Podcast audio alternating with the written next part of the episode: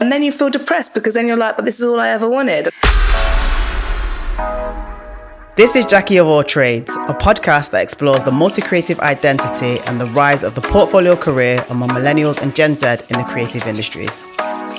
I'm Keturah, a DJ, creative, strategist, CEO, and self described Jackie of All Trades with a 10 year portfolio career spanning music, digital marketing, and cultural strategy. On this podcast, I speak to people who have also designed their own careers and are successfully juggling multiple creative pursuits to understand what it takes, what they've learned, and how you can do the same. This season, I'm joined by writer, content creator, podcaster, and author Tolly T, DJ, radio broadcaster, TV presenter, A&R, and music label owner Jamz Supernova, journalist, writer, strategist, and director Natty Kasambala, and DJ, writer, artist manager, music label owner, and cultural curator Elijah. This episode is all about Jamz Supernova. You may know her as a broadcaster on BBC Radio 1 Extra and Six Music, as the Future Bounce label owner, or as a DJ killing the electronic music scene globally. Jamz and I met way back when, when I joined the BBC, and she also happens to be my best friend. I'm so excited for you to hear her story. Hi, I'm Jamz Supernova. I'm a DJ, broadcaster, A&R, um, label owner, TV presenter. um, I think that's it. I, I, I, think that's it. Yeah. Busy. Lover of music. So let's go back to the beginning. Tell me about yeah the start of your journey, like, and how that later progressed into your career. So hobbies, passion, work experience? Like, where did this start? In terms of like the radio side of things, which I think was the real sort of epiphany moment for me, wanting to do radio is kind of when everything kind of aligned. Because before that, I loved music. Um, I love talking about music, but I didn't know that radio would be a path, even though it's something I always listened to. I thought TV, I want to be a TV presenter. You know, I used to watch like X Factor, I used to watch T4, watch MTV Base, and I thought like that, that's it. Trevor Nelson, Miquita Oliver, you know, June Sarpong. I found myself at the Brit School opening day for college um, when I was, yeah, 16. And I went with a friend just to have a little look around because she wanted to go. I thought they just did music there for singers or actors. And then when I was there, I saw that they had a media course. And I was like, oh, I might just go and I'm going to go upstairs and just check out. They got radio studio. Should I go and check it out? And then I got in there and it was like, you know, like, ah, like the heavens open yeah. and it was like, you. Aha, so, yeah, aha. So I was like, wow, that, you know, this makes sense to me. And then that was kind of it then. That was the path that um, I was on. And then I did the Brit School. And Brit School's like a very mini industry. Mm. By the time I left, um, I thought, well, I don't need to go to uni because I've already got yeah. this hands on experience. Now I want to apply it. Mm. So I ended up doing like a year's worth of work experience. So what I would do is I think I got onto like a Guardian um, scheme. Used to this scheme at the Edinburgh Fringe Festival, and right. then you'd get a mentor, and then you'd get this kind of you'd get put forward to be like a runner. Oh, nice. Never got any of the runner jobs because everyone was like, "But you're not going to uni." But what is this? Mm. Some, some, some, sort, some sort of limbo for you? Like, yeah. are you going to be committed? But what I did get out of it was work experience. So for every knockback that I got, I got work experience off the back of it. So then right. I spent a whole year jumping around. And what I would do at the end of every work experience placement, I'd be like, you know, because I know everyone's friends, you know, do you know where I could go next? Do you have any friends? They'd be like, oh, let me just put you in touch with my friend from um, MTV. Oh, Sarah will love you. Okay. And then I was working as a teaching assistant in school. So then the next holiday that would come, that's when I'd book it up with work experience. And the last placement that I got, um, I've been trying to get in there since you know leaving leaving uh, college and turning 18 was the BBC. So I applied three times, mm. finally got an interview, and by that point I've been doing all this experience. I was like uh, part of this TV presenting competition with Nokia, so I had I just was living my best life at, yeah. at a young age and the, had a taste of flying here, doing this, mm. being out your comfort zone. So by the time it came to the BBC interview. I was like, yeah, I've done an outside broadcast. Yeah, I produced KP was there, and you know, like I was very mm. confident in what I was saying. Um, and then I got the placement, and then I never left. So it started then, yeah, but very much behind the scenes, very much kind of did the due diligence of of the work experience. And I know it's a, it's very different now. Mm. You know, if someone came in now, there's some aspects of that story that you might not have needed to do. So this wasn't strictly radio. No, this so was just like media. I did media, all okay. media, and then at the BBC, um, just so happened that the summer that I started, I mean, I think they were quite short staffed. So I was basically being an assistant producer. Okay. I was working on Rampage's show, I was working on um, The Breakfast Show, um, I was working on specialist shows. And I think that being thrown in the deep end is why I came back then as an assistant producer and didn't come to come back into a junior position. I always knew that being on air was the game, Yeah. the, the end of the game, so the end, the, the end destination. And I remember on my first day actually at BBC, um, one of the bosses was like, "So do you want to be on air or off air?" And the person that was doing work experience firstly was like, "No, off air, off air." And I was like, "I want to be on air." And she was They was said that for you. no, they, no, he said off air. He wants to be off air. He wants to Oh, be production. okay. I was like, no, I want to be on air. And she was like, well, I'll ask you at the end of your two months and let's see if you still feel that way. Because I think she thought I'd get put off. Right. Like maybe it was too hard. I don't know. Yeah, like, yeah, yeah. Trying to sort of sort the wheat from the chaff or whatever. Mm. And at the end, I was like, yeah, still on air. Yeah. But I really thought in my head like that it would happen really quickly. I think I was a bit naive mm. and maybe I'd had some some not it was an easy road in, but nothing mm-hmm. seemed that hard Yeah. until I wanted to get on air. And then that's when the uphill battle really started. Okay. So let's go back. Let's go back. How did Mm. you end up on represent? So you're doing work experience. Um, you started at the BBC. Mm. Yeah. Did you start represent before? Exact BBC? same time. Oh, really? yeah, it's quite um, divine intervention actually. Like, just kind of happened at the exact same time. Mm-hmm. Um, I was on another station. So after I left college, I always did radio. So I did college radio. Right, okay. Then did like some Sydenham community radio. Yeah. So I was always doing, kept up the radio going. And then my friend said, "Oh, there's a better station called Represent. It's more young. It's for young people." And I started it the same summer that I started at the BBC. You just went to them, said like, "I really want to be a presenter." here's my show idea, here's what I'm thinking. And then, yeah, they just sort of trialed me out. I kind of got very much embedded into Represent very early on. So I did first like a one off show. Then I started doing like a kind of, you know, kind of coming in a bit more often and just being part of the station. And then um, the drive time, they came to me about drive time. So we got the, we got the drive time slot. We think you'd be really good at it. Um, can you make it work? And I was like, oh, it's going to be hard to make work, but I knew it was what I needed to do. Because this, uh, we working full time at the BBC. Uh, freelance, but full time. Okay. Freelance, but taking all the shifts under the sun. Right. So you you could be there in the daytime. Yeah, yeah. During this drive time slot. Yeah. So Mm. what I, but I didn't want to miss out on the opportunity, but I also didn't want to miss out on the money. And I think something that I wanted to, I know I wanted to highlight in this conversation. I think the what for me, what's made me a jack of all trades, even from before being in the industry, I've always done lots of different jobs. I think it's more necessity out of money. Mm-hmm.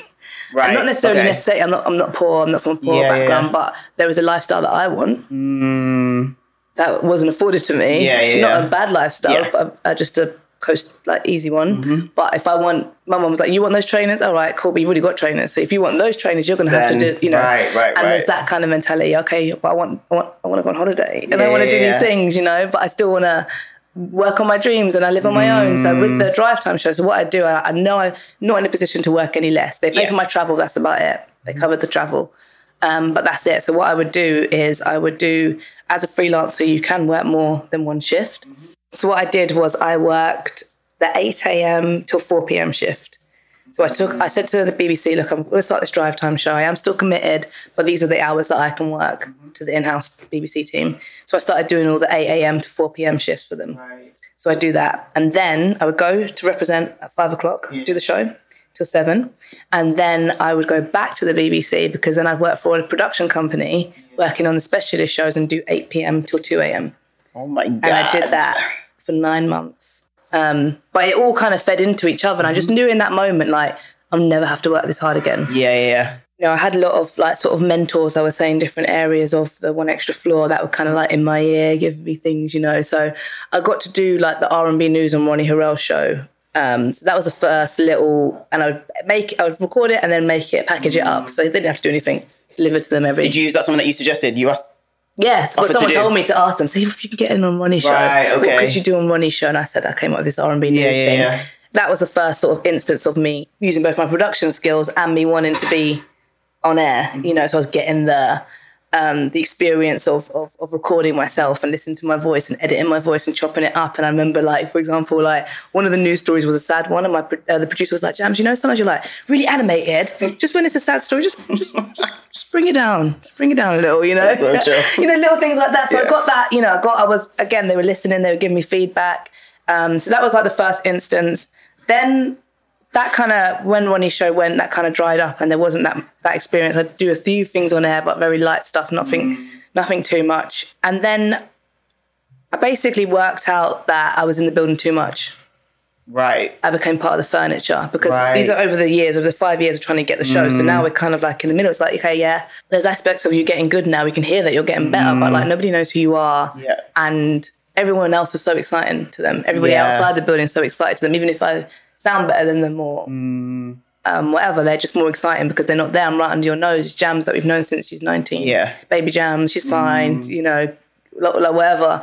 So um, what I had to do is I kind of had to scale down the amount of time that I was working there. I almost left. Okay. So I thought I'm gonna leave. I'm Yeah. leaving. I'm going. I'm gonna step out. And um, I got offered a job at Columbia, Okay. but as a sort of work experience, but a job sort of work ex- intern based experience sort Paid. of thing. Yeah, paid full time. But they weren't Full time? Yeah, they weren't flexible on the radio side of things. And I still Oh, you still doing the drive time show? um, no, I, st- I, st- I started doing like a one one show a week, but I needed to leave at a certain time, Right. um, and they weren't flexible at all with that. They weren't. They wouldn't budge um, at all.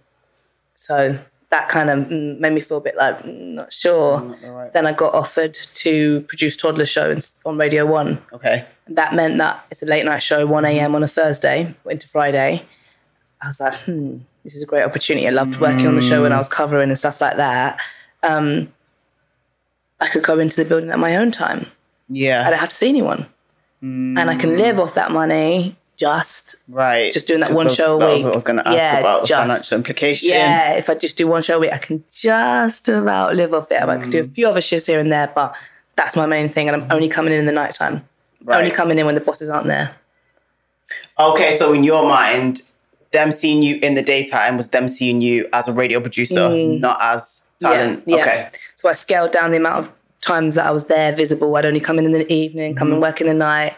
Um, and I think that made a big difference. And kind of simultaneously at the same time, me starting to do a specialist show on Represent, um, I really started to like focus on this like world on SoundCloud that was like, you know, happening and um, the music. And I would, I was like really committed. So I'd have the mixes from these guys in LA on Represent. That the spill was you're going to get to be on UK radio, you know, uh, by sending it from my BBC email. Yeah, yeah, of course. you know, but not not BBC though, just Represent.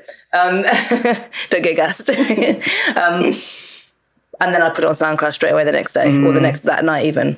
So that started like building as well. So then people are now talking and, and like because the BBC can be a little bit slow on new genres that are taking off, but mm. because I was right there, they're like Jamz is doing something. Oh, Yeah. we don't even have an R and B show right now. Mm. So then people started to get like staff started to get angry at like the power that be and like like in the kind of like question like Jamz is doing this really interesting take on R and B. Mm. Why has she not got a show? We don't have have an R and B show. This whole world is happening and we're not across it. That kind Yeah. of thing.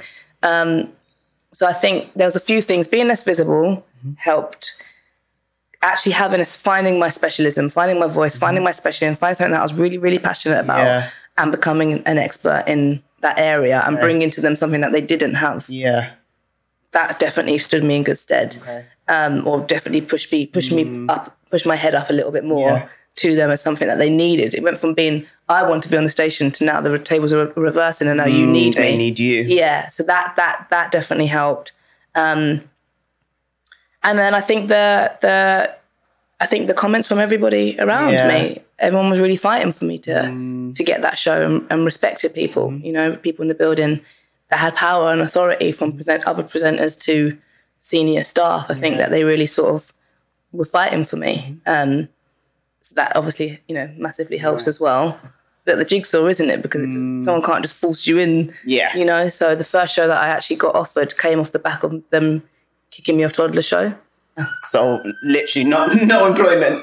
Um, no, I'd, well, you know, and that's the thing of being a slashie is that you have acquired all this contacts and all and, and knowledge in other areas. So it was like, okay, well, I might have lost the show, but I can always produce. There's Yeah, always shows that need always. producing. So Yeah, like within yeah. a week, I was producing um, Right. Crissy Criss. For, you know, had a contract producing Crissy Criss for a month. Um, and then I got yeah, then I got offered my own my own show. So five years essentially Yeah. since you joined the BBC Yeah. to getting offered that show, and that was you know like you said, it's the holy grail of radio at Yeah. that point. So what was that like to reach that milestone? I mean, it was. I knew it was coming by that point. I knew it. So it was a bit of a different. It wasn't a shock. Okay. I knew for the, maybe for the first time ever, I truly believe that I they needed me, mm. and actually, I don't really care whether you you're gonna do it or not because yeah. I'm doing I'm so good doing what I'm doing right now. That was the mindset that I got mm. to over the five years of being like, please take me. Yeah, yeah actually, yeah. I'm good. Actually, I've got a great show and represent. I'm producing on Radio One um, getting to do little warm up DJ slots mm. for, for cool people. Like I'm good with this actually. Yeah. Maybe this is me. Maybe yeah, this is yeah. maybe this is my portion. That's what mm. I thought. Mm. You know, in my head. Maybe is my portion. But I thought, and if it's your portion, are you happy with that? And I thought, yeah. And that's when things started to. They started, you know, that's when the mm. interest I think even intensified because they maybe the, you know, if you can always dangle a carrot in front of someone, you always will. But if the tables turn and they become more, you know, their worth, that's exciting to people. Yeah, yeah, yeah. That's the, maybe that's the piece that they were always missing isn't that interesting when you start you go in something like you're almost desperate for it. Mm, you really desperate. want it. Oh, desperate. Yeah. Holding desperate. Yeah, you want it. Like your whole life depends yeah. on this. You yeah, want yeah, it. You want it at that point, you don't even probably realize you don't even have the knowledge or the experience to actually do a good job. In, no, in and I would have got it if I got it at 19, 21, I would have lost it. Left I wouldn't it, yeah. be sitting here, and I wouldn't be the broadcaster I am, and I wouldn't have the knowledge that I have, and I wouldn't have the mm. specialism that I have. But I remember the call, so I knew that I was like, I knew I was on fire by that point. I'm like, I'm on fire, like shit's popping for me, yeah. like I'm feeling good, like, and then um and I knew I was doing something different. So it wasn't just it wasn't mm. just being on fire for the sake of being on fire. I felt like I was changing. I was doing something, you yeah, know. Yeah. It felt exciting. So when I got the call, like I got a call from Limla, who was the PA to, uh, to Ben Cooper, who at the time was running the One Extra Asian Network and Radio, Radio One. One. So then Limla's like, Ben wants a meeting with you. And then I went in and yeah, it happened. People don't talk about this side of it. Like it's something you've wanted for so long mm. and then you get it. And I think a lot, you don't like, there's fireworks, it's amazing, it's emotion. You can't tell anyone. Yeah, that's kind of first thing. Yeah. You've known about it for a month before you can even tell anyone. Mm. But then there is the thing of what now? Yeah. Because then you get everything you've wanted, you're doing it and it's great. But then there's other aspects of your life that I enjoyed. I went from working all the hours under the sun to doing one day a week, mm. working one day a week, you know, on a show. Yeah. Because before all that time was spent hustling towards yeah. that. And now I'm doing the show one day a week and it's not really fulfilling me, mm. actually. One day is not, not fulfilling enough, me financially. Yeah. it's not fulfilling me financially or spiritually. Or spiritually. Yeah. And then you feel depressed because then you're like, but this is all I ever wanted. And I did kind of get into a little bit of depression after mm. that. And I think I remember speaking to you and you were like, oh, what time did you wake up today? I was like, I don't know, three o'clock. You're like, oh, you got to get out of bed, sweetie. you gotta get up. There's nothing to get up for. And it's just, you know, only get up on the days that I mm, actually mm, had, actually you know, to, yeah. to, be at work. It's not, condu- not productive, not constructive. Mm. Like, and what did I suddenly do with all this time? Because I spent all this other time brainstorming, um, scheming, you know, thinking, plotting, yeah, yeah. planning, you know, and then to to only have one hit mm. um, for a couple of hours on a Saturday and not that much prep time involved. Yeah, it was an interesting one, and I've, I've you know read in other books. People, a lot of people have experienced that. I was speaking mm. to a friend mm. actually recently who's just got a, a, book that's coming out, and she had the real big high, and she's like, "But why am I crying today?" Mm. I'm like, "It happens, honey. Yeah, like yeah. it does happen." Um, and we don't talk about that side enough. Yeah. And, and, you have to be careful who you speak to it about because to some people it's like, well, you just got what you wanted. Why are you moaning? Stop moaning. Stop moaning. Yeah. This is what you asked for, you know, like why are you sad? And it's not that you're sad. It's just you have to shift the mm. thing. And actually, I think we think the mountaintop is like so sweet. Yep. And I genuinely do wish if I could talk back to my younger self would be the journey because mm. the journey was mm. amazing. Just about. And now I that. can appreciate that as, as, you know, ten years on. Yeah, yeah. I can appreciate that journey, but um, when I was in it, I don't think I was very much aware of what happened. But I was lived a great, I had a great time, great fun, like yeah, yeah. just some really interesting, amazing things that weren't part of being on air, mm. just by being in production. Yeah, just by doing the job that was the job. Yeah, I, just, I met things some amazing people, did some amazing things, learned so much about myself, quite a skill set, mm. you know that sort of thing. So yeah, I never. I, I think that's really important to point out. The mountain isn't, and now I know that the destination isn't the goal. That something I think that probably doesn't make sense to people until you, you experience it. it. and I think genuinely, like for my own journey, like, you know, it was so much experimentation. Mm. I left uni, absolutely knew I didn't want to do anything to do with my degree. I did a degree in international business and Spanish, and then I did a master's in business analytics. So I was like, I don't know what I want to do, but I'm pretty sure it ain't that. And then off the back of that, went back home, was doing internships for the sake of internships. So my mom would save my back, to be honest. And outside of that, started a music blog. And from there, I was like, oh, maybe I could film interviews. So then I learned to film, I learned to edit, started doing um, live music nights. And honestly, all of that was like, I don't know how this is going to work out. I don't know if this is going to be the most amazing and the most prolific uh, music night in the world. I don't know if this is going to be the biggest blog in the world. But at that point, I was like, I'm just learning so much. Like the journey of the, whatever the destination is, I actually can't control, and I'm not super fussed about right now. Um, but the journey and just kind of exploring and experimenting and collaborating with different people, that was the win for me. But I think again, it's probably a difference of you knew from the beginning, you knew, early on, you want to be, whether it's TV or radio, you want to be in that role, you want to be presenter. Um, and I think maybe not having that helped with my mindset of being like, okay, cool. It's not really, I don't have a super high end goal. And even when I got into the BBC and I was about to leave the BBC, like, I was a social media producer at the BBC, so naturally you might think your aspiration is to go into a massive uh, social media agency or create, creative agency and be a director and all of that. I was like, not really. Like I just want to create things. I want to make things. But I think, yeah, it's not. And over the years, obviously, your career's changed. My career's changed. We've both grown and developed. And I feel like we do have a lot of conversations back and forth about this is what you asked for. Mm. Be in this moment, yep. whether it was you know getting Glastonbury or booking yep. different gigs and being like, okay, cool, you got it, but enjoy this moment enjoy around it, yeah. it. Like, don't put all this pressure on it. Just enjoy it for what it is.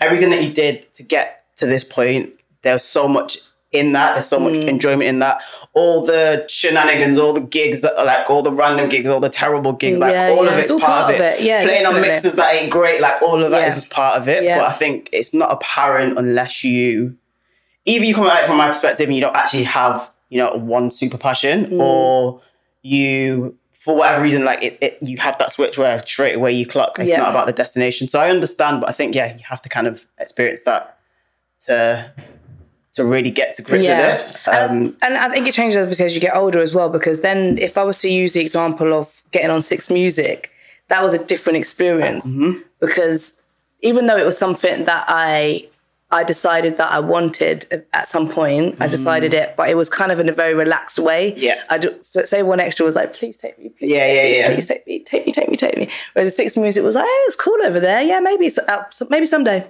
Maybe. I'll put the feelers That's up, but good, someday, yeah. yes, good good goal to have. Good goal to have, but yeah, yeah, but I'm not gonna put all your no, yeah. you know. And I think that was a very different experience coming mm. into that mm. because it that was the first time I experienced something like organically, mm-hmm. you know, and not having to like kick down the yeah, door yeah, yeah. and drag myself through. I feel so desperate. I feel like, so desperate. Yeah. I didn't. I didn't feel that because, and again, that maybe the self worth had grown. I knew that what I was doing was valid and what I was doing was mm. good, and it would be a nice union if we should, if you should want me, but if you don't, we're still good. Keep it moving. I'm still going to keep yeah, it pushing. Exactly. What I love most about Jamz's story is she always wants to learn about every aspect of what she's doing. So in radio, that was learning to be a good broadcaster and a good producer. Our next episode is going to include all of our guests, and we're going to talk about the role of technology and the internet, their career defining moments, what connects the dots between their pursuits, and the implications when one of your creative pursuits makes more or less money than the others. If you enjoyed this episode, please subscribe and leave us a review wherever you get your podcasts. Give us a follow on socials too. We're at JOAT Podcast UK on Instagram and TikTok. There's loads more content there, and you can also watch these episodes on YouTube as well.